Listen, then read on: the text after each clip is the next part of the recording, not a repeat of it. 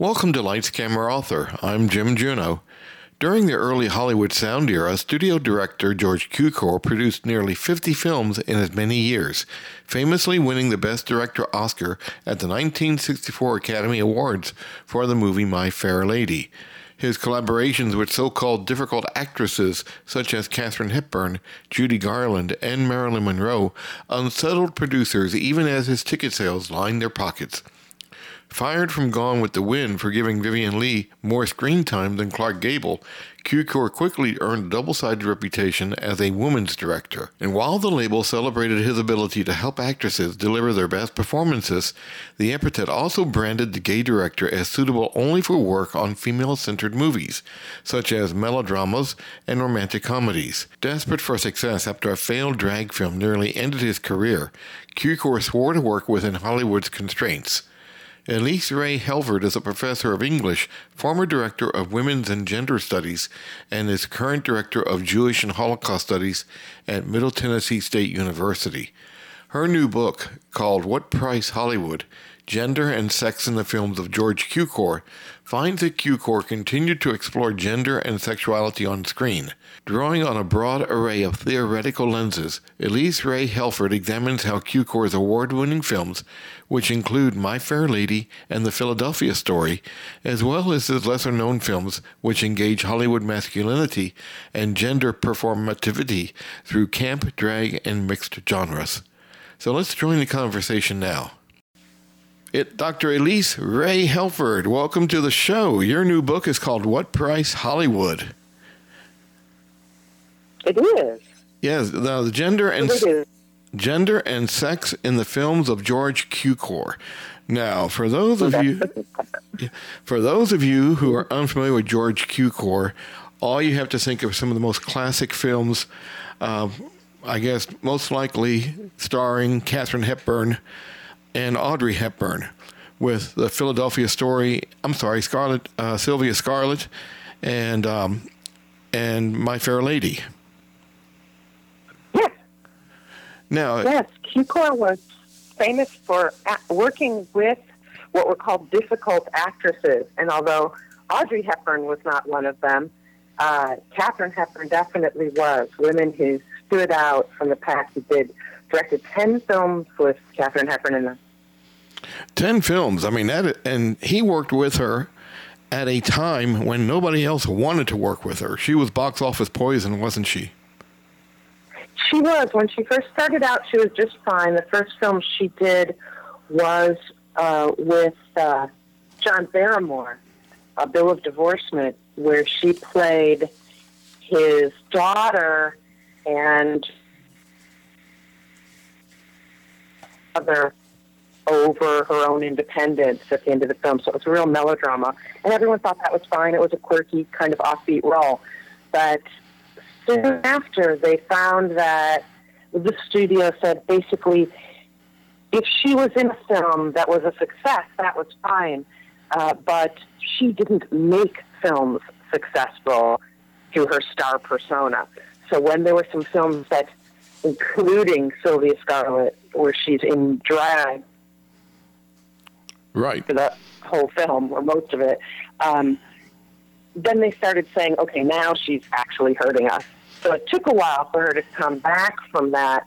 And a lot of that had to do, I have a chapter in the book that deals directly with that, a chapter that is um, collaboration and chastisement, Cukor directs Hepburn. And it's about several of the films in which he directs her into roles in which uppity and gets a comeuppance. She's too aggressive and gets a comeuppance. And those comeuppance films, including Philadelphia, uh, when she experiences that, and the other one is um, Adam's Rib with um, Spencer Tracy. And when she gets that comeuppance, it lets the audience feel like, okay, she knows she was wrong. And they kind of linked it over to her star persona and then she started having success again, particularly when she was came with duo films with Spencer Tracy rather than playing lead roles or glamorous roles. Now you broke up a little bit there, but you mentioned Philadelphia Story, and that was and that was that was done That was her comeback uh, film, and Yeah. she insisted on She plays a somewhat. Yeah, go ahead. Um, I'm sorry. Uh, did she insist on Q Corps? Yeah. Uh, Cukor was chosen by Hepburn and a number of other women for his ability, they felt, to work with women.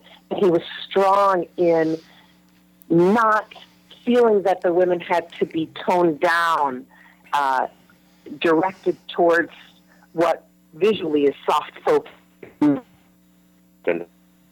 down. He didn't mind working with um, women who made their own demands or had strong acting personalities. Joan Crawford is another woman he directed several films with where he let her be her, although he also felt he had to tame the degree to which she played diva in some of her films, that he would try to bring her down first more.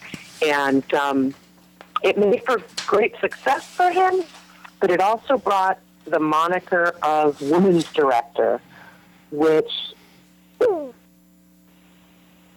people had a good working with women, but also he shouldn't be working with men, and that is linked to a homophobic element in the moniker because Cukor was gay, and he had several run-ins with actors or those who spoke behind his back who felt that his being Jew Mm-hmm. Axel less than a man. So Uh, anti-Semitism and homophobia kind of couple there. The most famous uh, run-in, Uh, the most famous run-in that I can recall between uh, between Cukor and an actor, I imagine, would be uh, with Clark Gable because Gable insisted that he be replaced as director on Gone with the Wind. that was his biggest. He had two really big regrets um, after Gone, Gone with the Wind, in which some of the scenes, like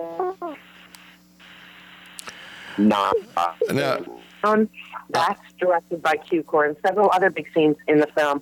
But Cukor, or I'm sorry, Gable, who was a big star at the time, said he's throwing the film to Vivien Leigh. And if Vivien Leigh as Scarlett is not the center of the film, it's certainly not Rhett that is the heart of that film. but Vivien Leigh is the uh, is the heart of the film. Uh, to replace Corps. but wouldn't you say Vivien Leigh? So, We yeah, have who played Scarlett. yeah. she worked very well with Cukor. He wanted to work with her.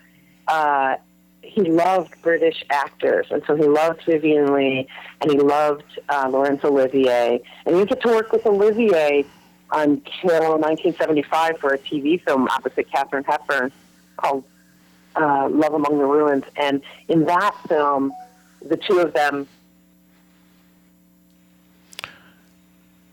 as um, actors of a certain age, uh, and it and it won awards and that kind of thing. But uh, he didn't ever get to work with Vivien Leigh again, although she was over at his house like many other um, classy British actors and the like of the day. He would have Sunday dinner parties, We have a we have a really cold bad border across town, having uh, Mm-hmm. we, we have a really bad connection. You keep breaking up on me. So if I ask you to repeat something, it's only because it's only because um, you've you've broken off. Um, I, I, let me. hmm. hang on, I'm gonna. Is it better when I'm like this? Is it Yes. better. Yes, much better. hmm Okay. Okay. If you want to start again, you can ask me the questions. I've done No. a lot of theater, so I'll be happy to ask Oh no, that's okay. you, We'll keep going. Whatever as- you decide. Yeah, as long as we keep, we can keep going. Um, now the uh, he got his start right away with one of the most. Uh, how would you how would you describe Tallulah Bankhead? Oh, I, she's another. I don't know a dynamo. She's another uh, very determined, you know, powerful actress uh, that he got to work with. Yes, very early on in his The movie was Tarnished Lady in 1931, and that was his first movie. That's kind of that's kind of like throwing a, well baptism by fire. I, I would imagine working with Tallulah Bankhead in your first movie. Uh, so, for which film did you say? Tarnished Lady. Yes, right, right, right. Um, so Hugo didn't seem to get easily intimidated by actors and actresses. He always felt his job was that of kind of bringing the best performance out of an actor. So, in addition to the woman's director nickname, he was also called an actor's director. That his goal, so in a film like that, but all the way until, say, Judy Garland in A Star is Born in the 50s, he wanted to get the very best, deepest performance out of an actor that he could, whether it was drama or comedy. And so he didn't seem to get very intimidated easily. Uh, felt that his goal was to be as successful as he could with it demanded of.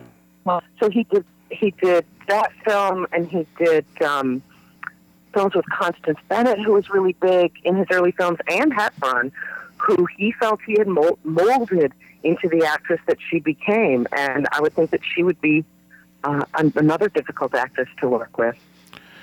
Now we're talking about Katharine Hepburn. I mean, he worked with both both Hepburns, Audrey and Katharine, but but yes, I mean, yeah, he only worked with he worked with Audrey Hepburn for My Fair Lady, which is right. what he won the Academy Award for. Although people felt he should have won it for a Philadelphia Story, um, and I don't think she was at all difficult to work with for no, him. No. Um, I think the only complication was having her voice dubbed, mostly when she knew it, and and for you know she wasn't happy with that, but she didn't blame that on him.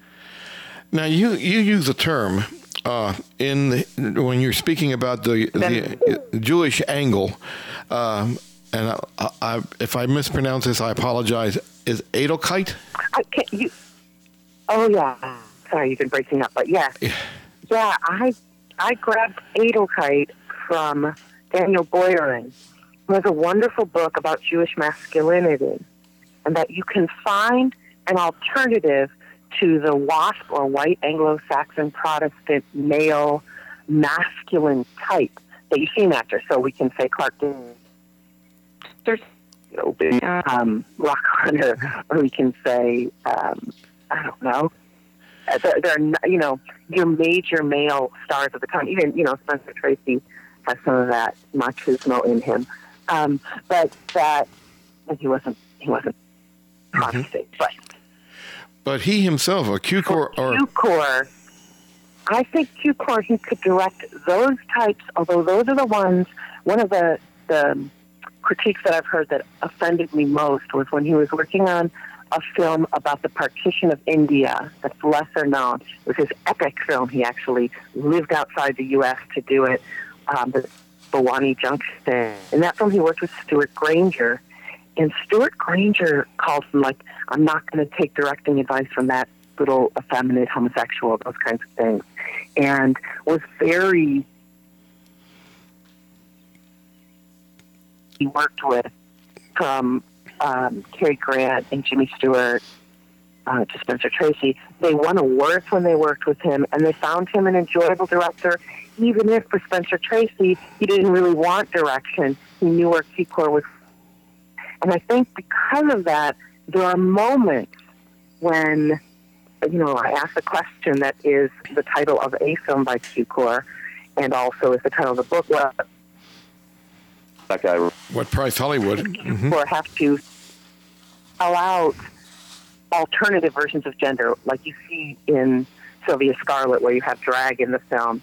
Um, and so he had a film like Holiday, which if folks haven't seen it, if they liked um, Philadelphia Story and they like something that's a little gentler in some ways, uh, Katharine Hepburn and Cary Grant are also in uh, uh, the film from 38, in mm-hmm. which Lew Ayres plays uh, an alcoholic brother who seems to find Cary Grant's working class boy made good to find him as desirable as his sisters do.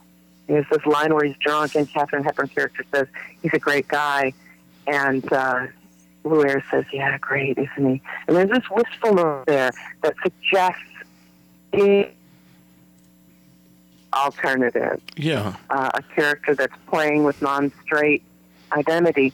It at least suggests something that says to be a real man, you don't have to be macho. So if we compare that to something like another of his famous films, Born Yesterday from 1950. Well, you even have a chapter uh, called Masculinity uh-huh. and the Man Who Drinks. And that is basically right. the stereotypical real man, uh, mas- masculine man, who, you know, and who uh, who likes to go out and have a drink and a woman on each arm and things of that nature. But this wasn't. Yeah, and know, he, he shows their vulnerable side. Yeah. Now you in um, your in, mm, go ahead. I'm sorry. Uh, you know, Ned and Holiday is one of those who drinks, but uh, Cary Grant drinks in the Philadelphia story, and um, Dinner at Eight, another earlier film. Oh yeah, uh, with many stars of the day. John Barrymore plays a washed-up version of himself. That's right, and he hadn't gotten quite there. Court denied vehemently that he was trying to make him play. He said, "Well, this man was a hack, and John Barrymore was not a hack. He was he loved the family, looked up to them." Of course. Now, now in your in your book, class ideals. In your book, you uh, mm-hmm. You um, say Cukor always battled not just his uh, not just his homosexuality uh, being discovered. He was closeted during the during the time of when he was in Hollywood, but he not only battled that, but he also battled not being uh, well, not being attractive is what he feel is what he felt. Yeah. Um, so Cukor was out like it was a it was a secret. It was an open secret within Hollywood, and there was. Yeah, it was. So paparazzi running around to find out if he was gay or not, but you know people knew. Yeah. Uh, Cukor, from what I can, have read in of his autobiographies, I'm sorry, biographies, never um, really had a long term partner. He had a lot of affairs and he liked Hollywood's handsome young men. He would give them bit parts in films. They would be introduced to him, and so you know, it, it, he bought into you can't be gay, so to speak. You can have these illicit affairs, but you're not going to have a partner that people will know, that kind of thing. Or he just wasn't invested in that. But he was invested in fitting into Hollywood. In front of the screen, Hollywood is this place where everyone is supposed to be beautiful with quotation marks around it. When he was um, faces look a certain way, and if they don't. Mm-hmm. Okay, um, no, I was just going to say that um, you know when when he uh, by the time he worked with uh, Judy Garland in A Star Is Born, um, there was a lot of things in that movie that that reflected his own life, wasn't there? Sure, between between Cukor and Judy Garland, who of course had scoliosis, so she had these rods in the back of her dresses, and she was told to hold still all the time. Oh. requires a lot of movement of the body and an opening of the chest when she sings. Um, uh, and so for her, there was so much constraint, and the film even deals with that. But for Cukor, he was fat when he was young. He did lose weight and keep it off. I don't know at what cost in terms of his how he felt about himself, but he had very he had curly hair and he had fleshy lips, and there seems to be a linking. It's not made uh, terribly overt, but that he didn't he didn't uh, look the way he wanted to. He didn't look like the wasp that was Hollywood's ideal. So even as he's playing with gender, and even uh, literally or metaphorically in some of his films, um, like in Born Yesterday, where Judy Holliday plays the kind of loudmouth New York woman that, that you can link with New Yorkishness. Um, even as he's playing with those things in his films, they're not the centerpiece of the films. He's still dealing with these actors that represent the Hollywood ideal. And sure, that has to wear on your uh, self esteem, even though he's behind the scenes. You know, I always thought that the James Mason character was was really. I mean, that was that was a lot of of what uh, Cukor was going through in his own life. I mean, I mean, you talked about the drinking. Um, that was excess with that film, wasn't it? it? It's definitely another alcoholic character. He has the comedy characters like mm-hmm. Cary Grant in the Philadelphia story, Jimmy Stewart, where everybody gets drunk to see another side of themselves, but where Cary Grant blames. Hmm. And she said, Well, it was your problem. And he said, Well, you married me, so you took it on with me, and you did not help me. And I think that's part of that thing of blame Katharine Hepburn so that when she emerges at the end of the film and remarries, mm-hmm. he takes her back. And so her box office poison label goes away at the same time because she's been told.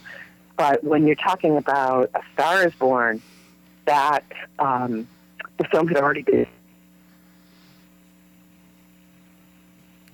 And Cukor was asked to direct the original version, but he opted not to because he directed the film What Price Hollywood, which is kind of a non-musical version of that uh, in the early 30s, and so he didn't want to do it. But when the opportunity came, that film's so very much about Judy Garland. Uh, that's the most tragic alcoholic I think he has in his film. Um, uh, you know, you, mm-hmm. feel terribly for him. Uh, and Cukor even says there's a scene where they meet where James Mason's character is in a rehab kind of home for alcoholics. And he said that's based on a story that John Barrymore told him about his own experiences. Wow. So he kind of used these things together throughout his career, making 50 films across 50 years, basically. Now, tell me a little bit about about. Um, we've talked about his personal life. We've talked about his movies, but what made you decide to get to do a book on on the uh, George Cukor? This was a project that took me many years because um, my initial publications, my other books, uh, edited collections, and and academic articles mostly dealt with science fiction and fantasy and some literature. Mm-hmm. And I was very into that. And I suddenly realized that um, the film was more interesting to me than the TV, and that theories and ways of looking at film. I've been, a, you know, since teenage years, been a feminist, and that feminist approaches to film really interested me. So I wrote on um, some films in the 70s. I wrote on um, the Stepford Wives tropes and things like that. And then I said, why don't I look back? Because a lot of my young experiences, um, especially with my father who loved TV and film and old films, uh, we would watch a lot of this stuff together. And the films were like those of Cukor. Um, I, I watched, um, he, he didn't direct these, but one of my first loves was the Fred and Ginger movies. Oh, yeah. Mm-hmm. Mm. And then I started getting into realizing that my best friend Kate and I probably have a lot, but we live miles and miles. We only see each other, you know, every couple of years. We watched Holiday five times together. And I realized how much I love that film. And I looked into it. And then I started studying film noir. And I thought, okay, that leaves Cukor out of it. But in fact, Cukor directed four films that have noir elements to them. A Double Life, right, with Ronald Colman that he won the Academy Award for, where he plays Othello so much that he becomes Othello. It's mm-hmm. got real problems, but it. Um, uh, a woman's face with Joan Crawford, and I started seeing all these connections to things I was interested in. And I've done a lot of community theater in my life, and so I've done musicals. I played Henry Higgins' mother with a big white wig on top of my head in a production of My Fair Lady, and then realized that's George Cukor too. And somehow things kept, connecting to it. And I started writing individual articles or case studies, I would call them, of groups, little clusters of films that featured alcoholics or alternative men and this concept of noble of, a, of an honorable but not particularly macho Jewish male or alcoholics. I started seeing how many, and I started filling in all gaps because 50 years, uh, 50 films is a lot of film. and I started seeing things that I didn't realize he directed two films, Joan Crawford, uh, the other one being Susan and God, which was a flop. Right. Um, but it's an interesting film in any case. Um, and I started watching some of the very early ones when I could get hold of them, like Girls About Town, which is about two gold digging women. Amazing. Well, address. So those are pre-code films, like the Tallulah Bankhead film you mentioned. And so you get to see this development and then what happens as he gets older. And he tries to direct the Chapman Report, which is about women's sexuality, uh, like the Kinsey Report. And it's a, it's a mess. There's Shelley Winters, who got her him in 47 in a double life. She's again in 64 playing the bored housewife who's having an affair. So they all start, a lot of it started connecting for me. And as I pieced together the chapters, I realized I didn't have one coherent narrative. So it's not a biography. It's studies of groups of films. Look at, he directed four musicals, but hated musicals. He never directed wow. violent films because he hated violence in films. He said it was a cheap way to entertain the audience. So those kinds of things all connect. I said a lot of it had to do with gender as well as race, race and ethnicity, uh, and it became a pleasure project, which I can't tell you how gratifying that is. I enjoy writing it, and that, that uh, you know, like I told you before we started um, the podcast, I just got my copies of the books, so they they'll be sending them out soon. Oh, fantastic! Well, that kind of thing, and I, I hope it does well. I'm sure it will. Well, I tell you what, the uh, author's name is Elyce Rae Helford. The book is What Price Hollywood Gender and Sex in the Films of George Cukor, and it's published by the University Press of Kentucky. So, Dr. Helford, thanks again for being on the show today. Thanks so much for having me. I really enjoyed it. You can find more information about the book, What Price Hollywood Gender and Sex in the Films of George Cukor, at the website kentuckypress.com. Until next time, for Lights Camera Author, I'm Jim Juno.